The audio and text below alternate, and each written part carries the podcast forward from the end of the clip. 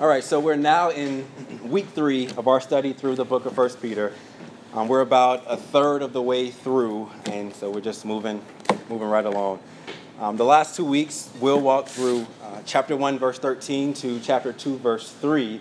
And this morning, I'll pick up in verse 4 of chapter 2.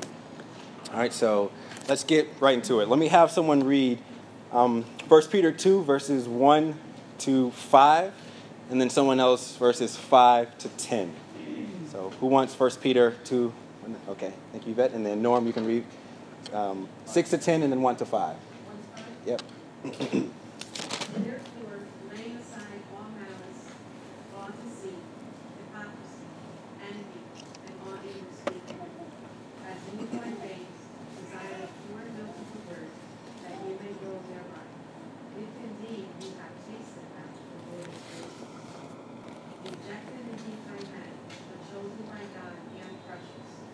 You also, as living stones, are being built up a spiritual house, holy priesthood, to offer up spiritual sacrifices acceptable to God through Jesus Christ. For this is contained in Scripture, Behold, I lay in Zion a choice stone, a precious cornerstone, and he who believes in him will not be disappointed.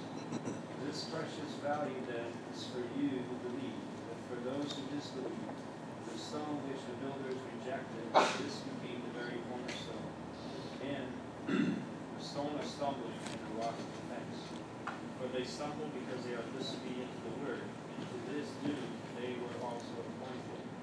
But you are a chosen race, royal priesthood, holy nation, people for God's own possession, so that you may proclaim the excellencies of Him you out of darkness into marvelous light.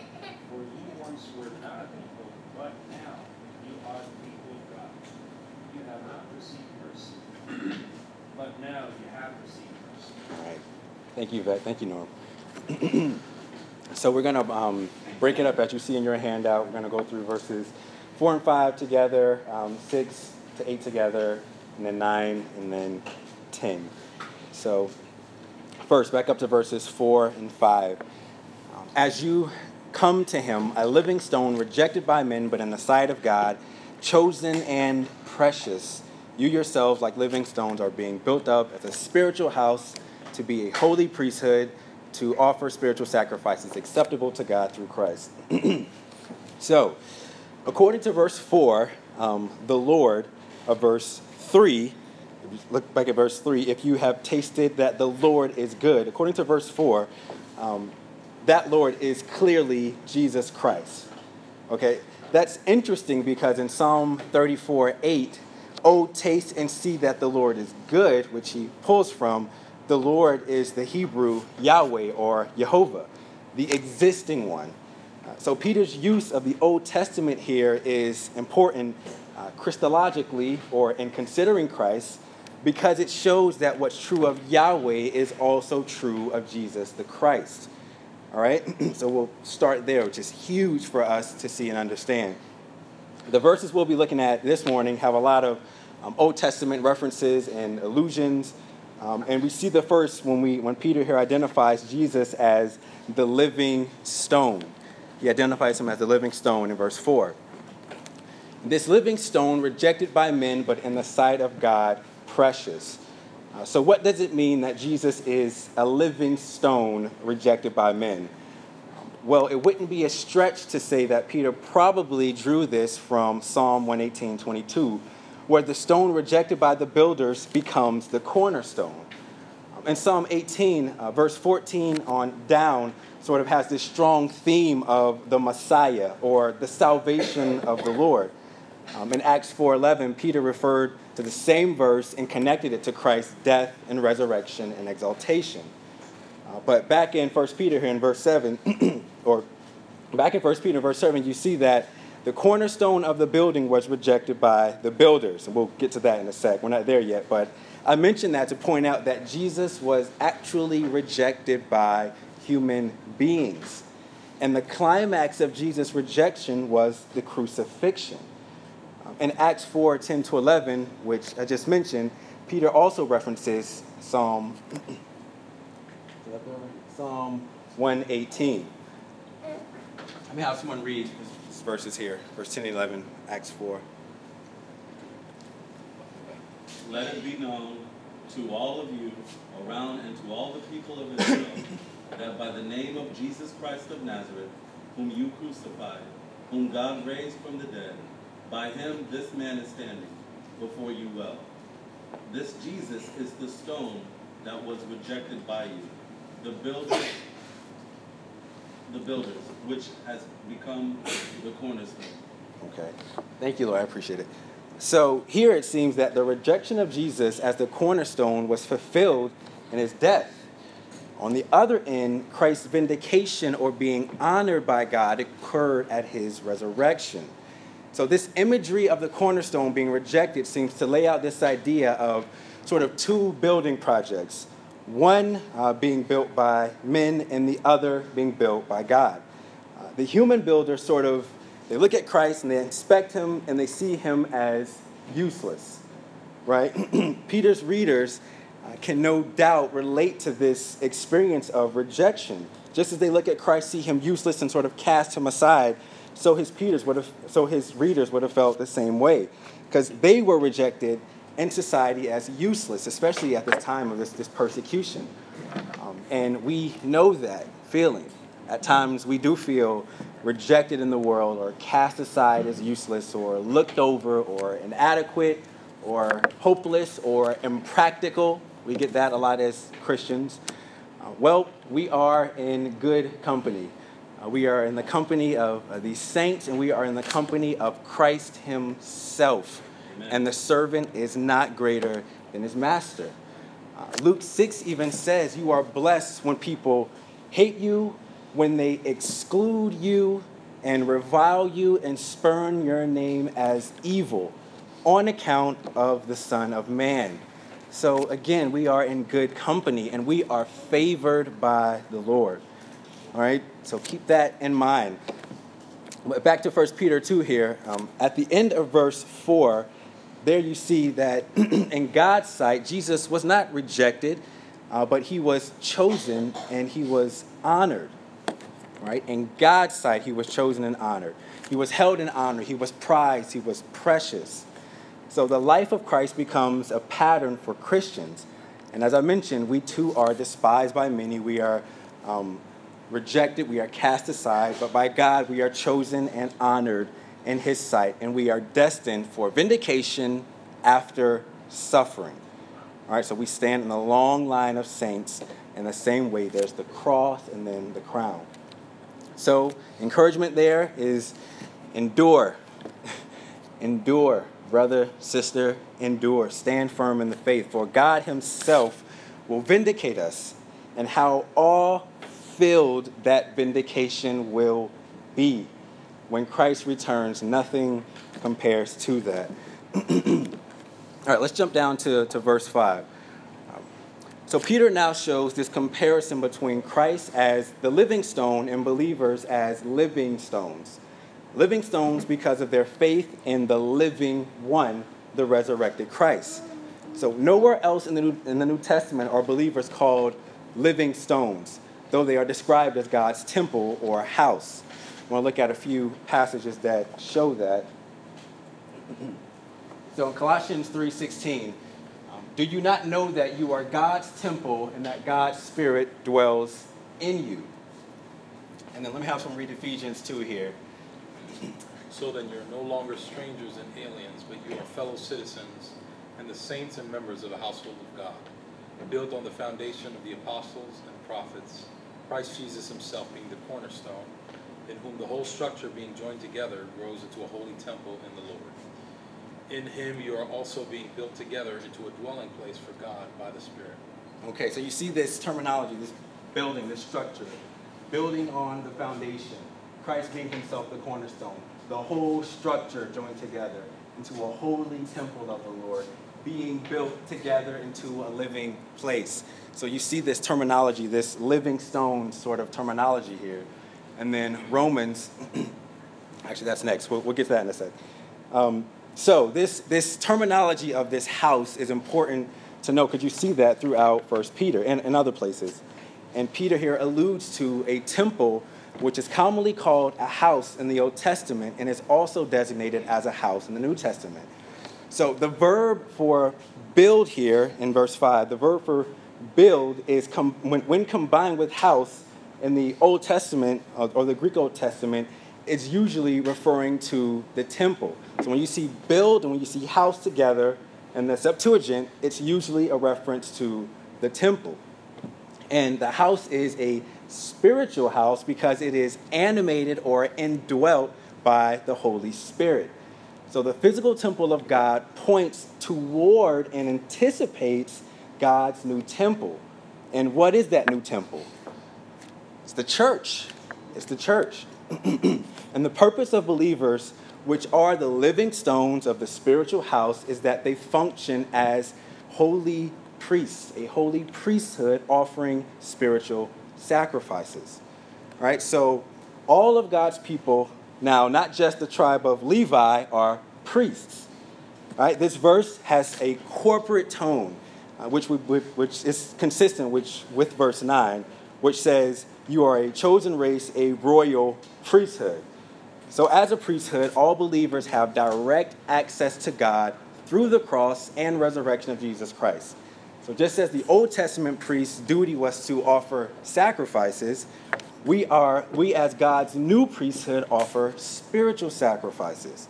And these sacrifices are offered by virtue of the work of the Holy Spirit. That's why they're spiritual sacrifices. Okay, so I guess we haven't really answered the question of what is the spiritual sacrifice, okay? Um, it's interesting that in verse 2, in chapter 2, in verse 9, uh, the priestly calling of the church seems to be um, evangelistic, a praising of God's name so that the world would join in worshiping Him. So that's, that's interesting, maybe to you. Um, still, although we see that, we have this in our mind. So sacrifices, is, it's different now. We don't come and gather in a temple and have a priest uh, slaughter a bull, right, or a goat, or some other animal. Um, these sacrifices, spiritual sacrifices, seem to be the proclamation, which we'll talk about more. Um, but it's not limited to that as well. Um, it's not one specific item. Everything that is pleasing to God is likely included here. Um, and I get that from Romans 12.1 and Hebrews. Romans 12.1 behind me here. I appeal to you, therefore, brothers, by the mercies of God, to present your bodies as a living sacrifice holy and acceptable to God, which is your spiritual worship. Right? And then Hebrews 13, uh, through him, then let us continually offer up a sacrifice of praise to God, that is, the fruit of lips that acknowledge his name. Do not neglect to do good and to share what you have, for such sacrifices are pleasing to God. So, again, everything you do that is pleasing to God should be considered as a spiritual sacrifice. Uh, that may be less complicated than we, we thought it would be. Um, any thoughts on that before we jump to the next couple verses here? That's really helpful uh, as far as when you think about worship, when we think about you know us as being the temple, like you said, um, offering spiritual sacrifices. Yeah. Um, you know, you see that theme throughout the Old Testament and now what it looks like in the New Testament. Right. Which is his people, uh, the Holy Spirit indwelling them as opposed to just the temple. Right. God's presence in the temple. Now it's in us. Right. And then, uh, yep. and then this is the way that we offer the sacrifices. No animals, yep. but we offer our bodies ourselves, our, yep. our, our deeds to Him. Yep. So that's a helpful picture. Yeah, it is. It, it is helpful. Um, and it's, it, it's encouraging too. What was the verse you had before this one? Uh, Romans no problem. 12 1. Any other thoughts? Uh, verse uh, 3, you we didn't see, we didn't touch, we didn't smell, hmm. taste is Yeah, right. Yeah. I like to just see by dinner, I like to taste right. yeah, absolutely. Tasted that the Lord is good. Absolutely. Yep. All right, so let's, uh, let's keep pressing through. Um, verses 6 to 8. For it stands in Scripture Behold, I am laying in Zion a stone, a cornerstone chosen and precious, and whoever believes in him will not be put to shame. So the honor is for you who believe, but for those who do not believe, the stone that the builders rejected has become the cornerstone, a stone of stumbling and a rock of offense. They stumble because they disobey the word, as they were destined to do.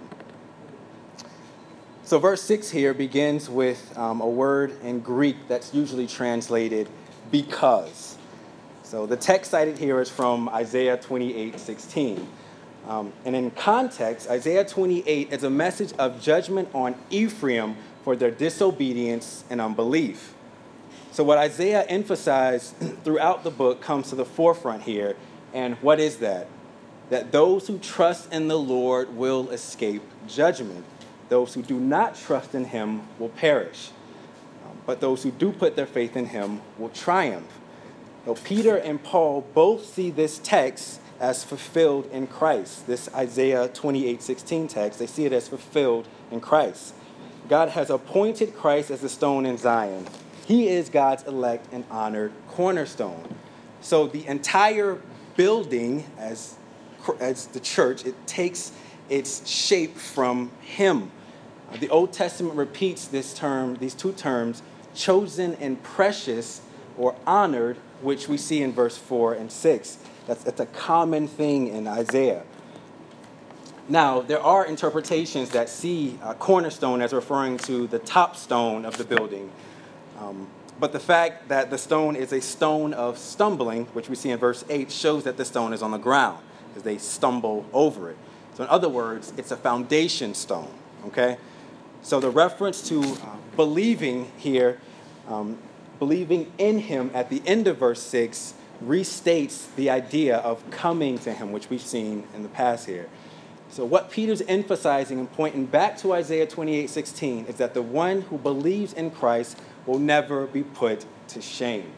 Okay? So, like I said, it's a lot of Old Testament references, so we'll sort of be jumping back and forth. But um, he's pulling out themes in the Old Testament and applying them to the church and saying, look at this. This is that. That is this. Okay? So Peter's, and pointing back to Isaiah 28, is emphasizing Christ and that the one who believes in him will not be put to shame. So just as Christ is chosen and honored, one of, one of God's uh, special and beloved, um, we see this at his resurrection, so are believers, which will be vindicated on the last day. So what's true of Christ is also true of his people. The believers won't experience the turning of God away from them but they'll experience the approval of God and the glory of that approval, which is amazing. I know I'm going through this fast, but I wish I could just stop and that's that's huge. We are approved by God and not turned away. He doesn't stiff arm us. Uh, in Christ, we have His approval. It's, it, that's that's amazing. Um, so we'll be honored, um, and we will never be put to shame. Okay. Verse 7. And so the honor is for you who believe. Again, honor here is final vindication. Just as Christ was honored by the Father at his resurrection, so those who trust in him will be honored on the last day, even though they suffer now. Notice also that Peter uses uh, the verb for believing twice in the last two verses this believing in him or believes in him. This shows us again that the emphasis is on faith and that belief should be seen in terms of trusting God, not just faithfulness.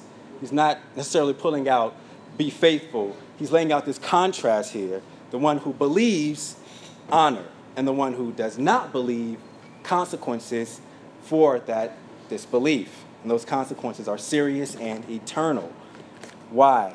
Again, because the stone has been disregarded by the builders, and that stone is Christ Himself. Okay? It's Christ Himself. I'm going to sound like a broken record here, but I want to sound how Peter sounds when he talks about it. So that's what I'm going to do. All right? so, as mentioned before, this most the stone being uh, rejected most likely refers to the resurrection of Christ. And this is where God vindicates him. So Peter again is quoting from Psalm 118, 22 in verse 7 here. And it's interesting to note that in Psalm 118, in its original context, it describes the return of the king to the temple to give thanks after his victory over his enemies. So the stone rejected in the historical context would be the Davidic king, and the builders were the foreign nations that rejected the rule of the anointed kings of Israel. That's very interesting. But both Peter and Jesus in Matthew 21 and in Acts 4 applied this psalm in the way that may surprise us. The builders who reject the anointed king here are not the foreigners, but the religious leaders of Israel. So the religious leaders believe that they are building God's temple, God's structure, but they've actually rejected the foundation cornerstone of the entire structure. Man, he's, he's pulling the Old Testament into the New and saying, this is what it means. We read the Old in light of the New, right? Um, there's a term, well, I'll talk about that later. Um, okay, so again, that is this, this is that right? So he's reading this in light of these religious leaders and their rejection of the Messiah. So here's the connection. He's saying by doing this, they're responding like the pagan nations in David's day and have assured their own judgment. As those nations rejected God's king, so these religious leaders are doing the same of Christ and rejecting the chief cornerstone. And their judgment is secure and sure because of it. Again, the idea here is that God has vindicated Christ by the resurrection as the cornerstone, and all who disbelieve in him will face judgment. Okay? oh, so much on that. But I got to keep going. Verse 8 continues with the thought of verse 7. The stone that sits at the head of the corner, the corner is the one that the disbelieving stumbles and falls over. Um, here, Peter is quoting Isaiah 8:14, pointing back again. In the context of Isaiah 8, Israel and Judah are called upon to fear and trust the Lord rather than fearing other nations. So it's likely he saw this as relevant because the churches in Asia Minor were tempted to fear those who mistreated and persecuted them. Anyway, uh, Peter then explained why it is that they stumble and fall over the cornerstone. They fall because they disobey the message the message uh, logos here is the gospel, and it's the same word God uses as a seed to beget new life. We talked about that a few weeks ago when we looked at uh, chapter 1, verse 23, but you also see it in chapter 3, verse 1, um, which says, uh, I'll just read it for you. Likewise, wives, be subject to your own husbands, so that even if some do not obey the word, they may be won without a word by the conduct of their wives. If some who do not obey the word. Um, all right, so they actually, in rejecting uh, the message, they actually reject Christ and their disobedience of the word. Um, again, the use of disobey the word in 3.1 and uh, do not obey the gospel in chapter 4, verse 17 suggests that the word, in our context here in verse 8, should be understood as a rejection of the gospel message. All right? And I'm going to read these just for the sake of time. Um, I'm going to read 4, 417, try and bring this out a little bit. Uh, again, so I'm emphasizing the word, the message. And uh, 1 Peter 4:17 it says, "For it is time for judgment to begin at the household of God, and if it begins with us, what will be the outcome of those who do not obey the gospel of God?" right? I think those are all the same obeying the gospel, obeying the word, obeying the message, um, obeying Christ, right? Um, all right, so moving on. Uh, then Peter adds um, this interesting statement, which we'll talk about a bit. Um, they disobeyed the word as they were destined to do. So that probably rubs some of us the wrong way. But hopefully, we'll, we'll talk about it and hopefully bring, bring clarity. Um, so the Greek verb here, uh, tithemi, often refers to what God has appointed to happen. So as they were destined, uh, tithemi, to do. That word usually refers to what God has appointed to happen. He said to them, It is not for you to know times or seasons that the Father has fixed, tithemi, by his own authority. Same word, destined, same word. Acts 13 47. Um, For so the Lord has commanded us, saying, I have made you a light for the Gentiles, that you may bring salvation to the ends of the earth. Same word, Tithemi.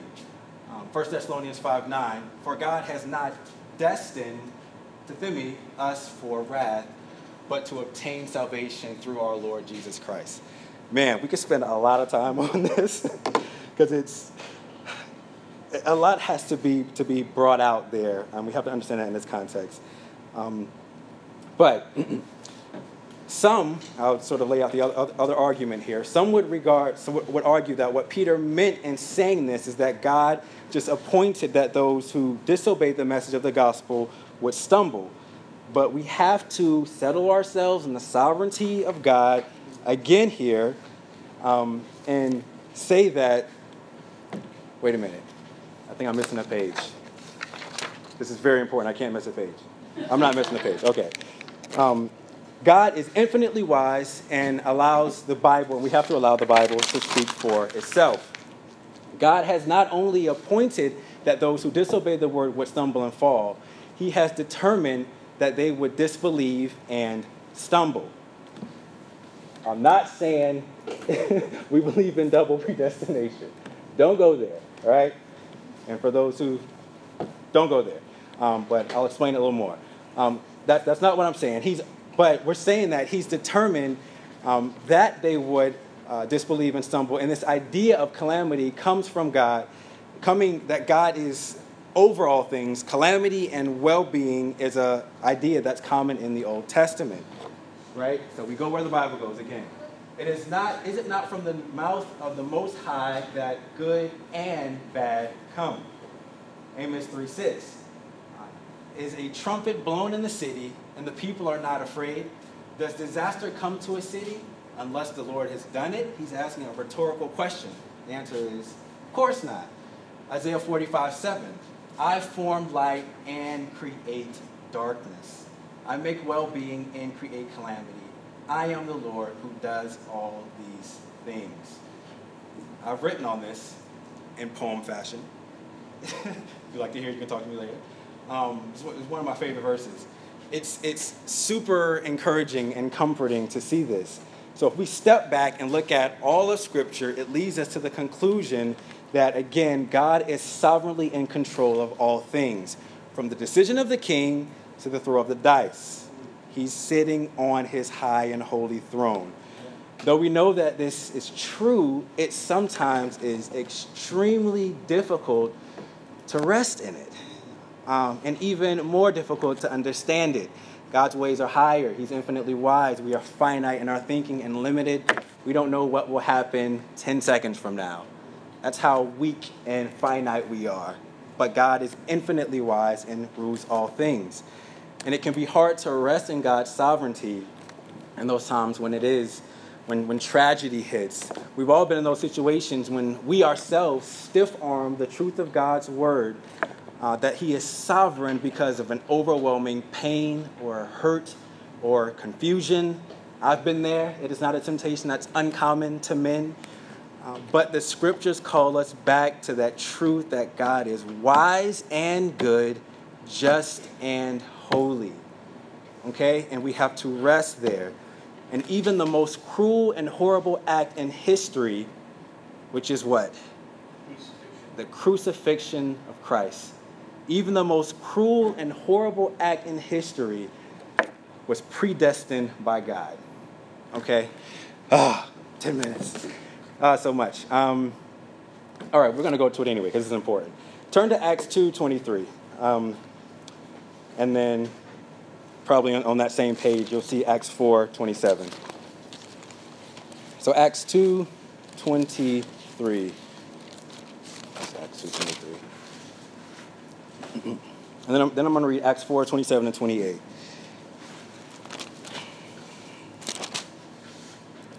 All right, 223. Um, I'll start. I'll start back at 22. Men of Israel, hear, hear these words Jesus of Nazareth, the man attested to you by God with mighty works and wonders and signs that God did through him in your midst, as you yourselves know. This Jesus delivered up according to the definite plan and foreknowledge of God you crucified and killed by the hands of lawless men. Acts 4 27 to 28. For truly in this city there were gathered together against your holy servant Jesus, whom you anointed, both Herod and Pontius Pilate, along with the Gentiles and the peoples of Israel, to do whatever your hand and your plan had predestined to take place. The crucifixion of Christ, the, the crucifixion of Christ was a horrific thing. And the Lord, it says here, by the Spirit, writing through Luke, He predestined it to take place. We have to rest there.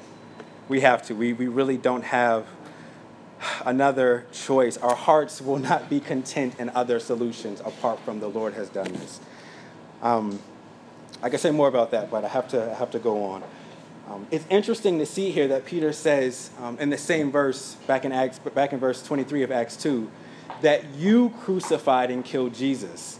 Um, as sure as we know that God is ruling all things and predestined this to happen, we know that human beings are never exempt from their responsibilities. Never. Matter of fact, the cross of Christ proves that.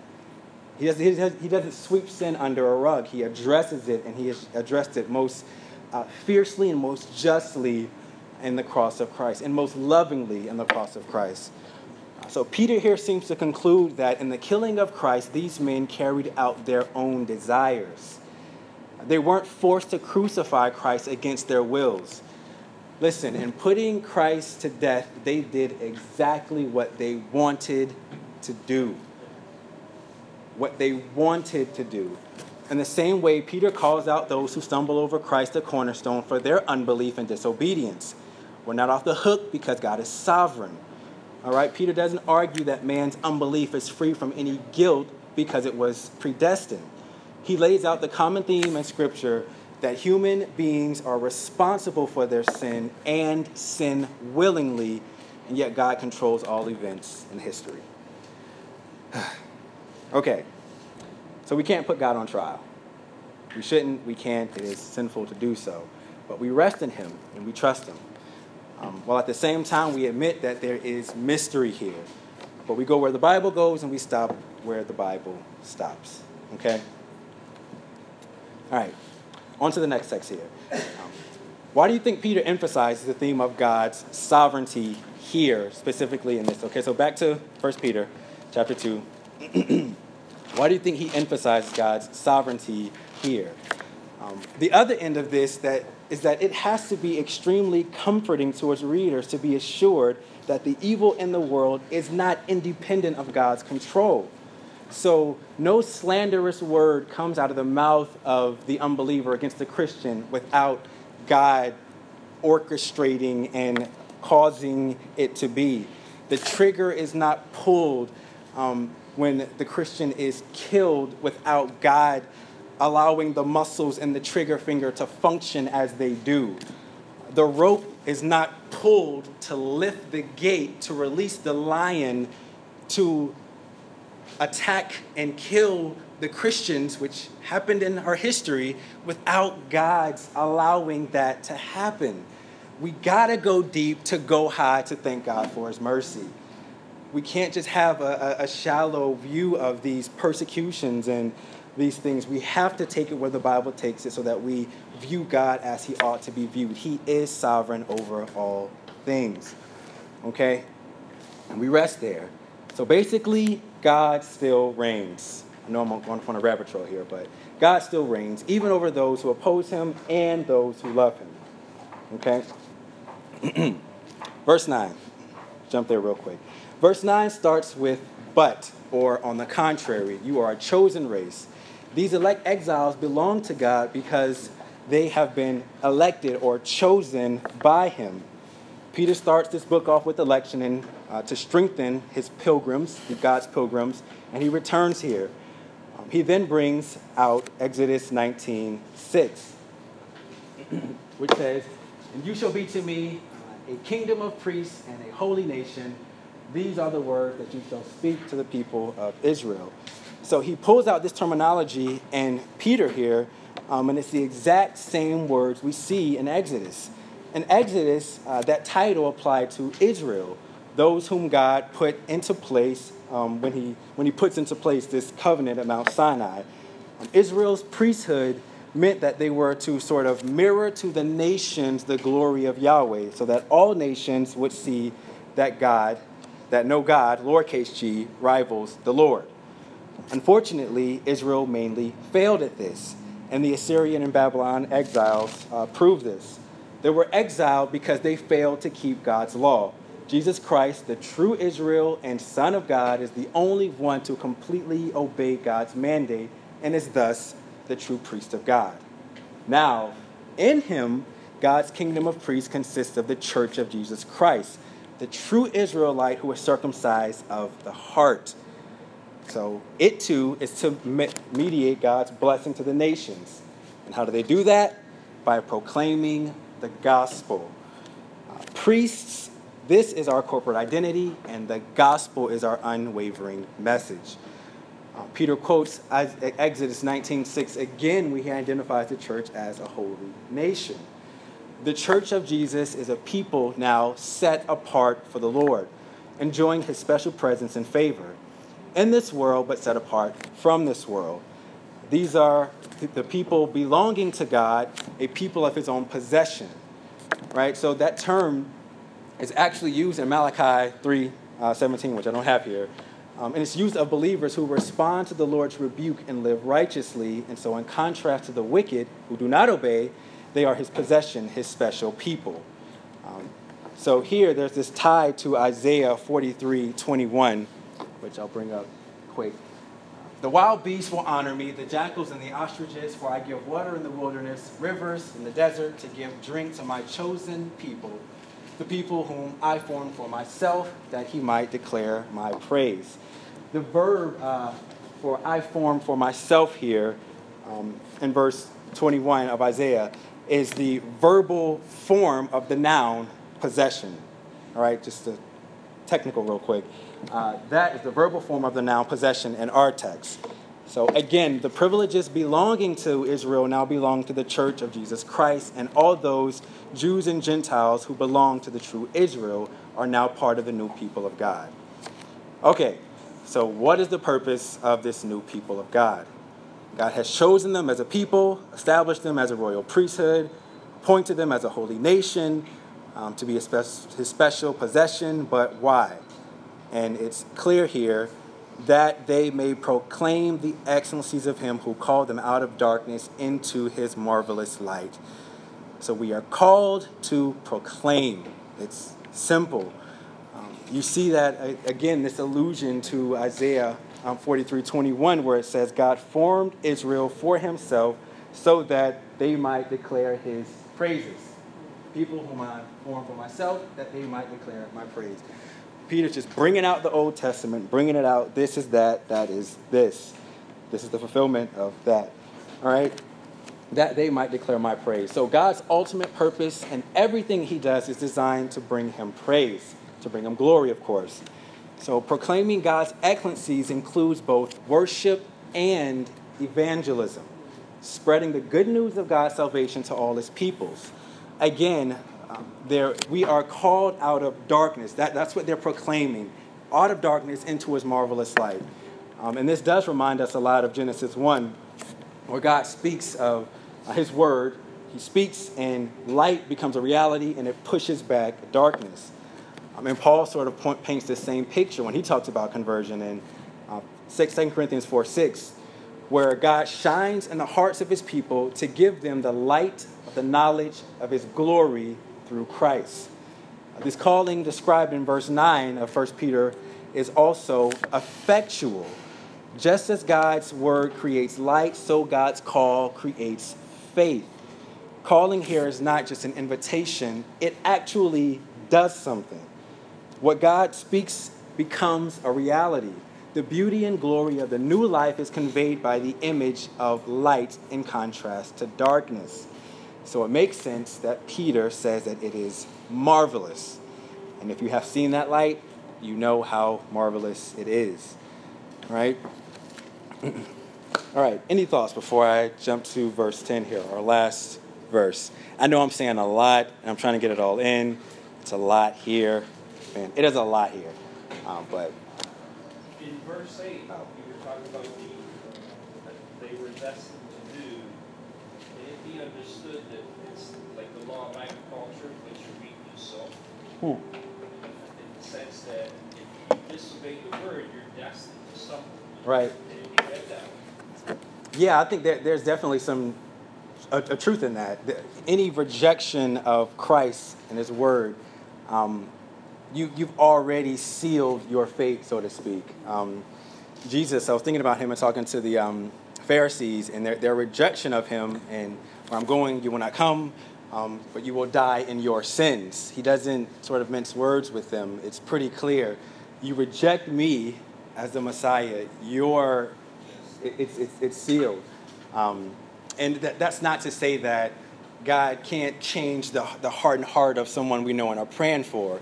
But he's saying what's being said is that your rejection, in your action of rejection, your heart and your actions, you are continue, you're showing that one, you want you, you don't want to have anything to do with Christ. And as Ravi Zacharias said, if those who in this life want nothing to do with Christ will spend their eternity in that state.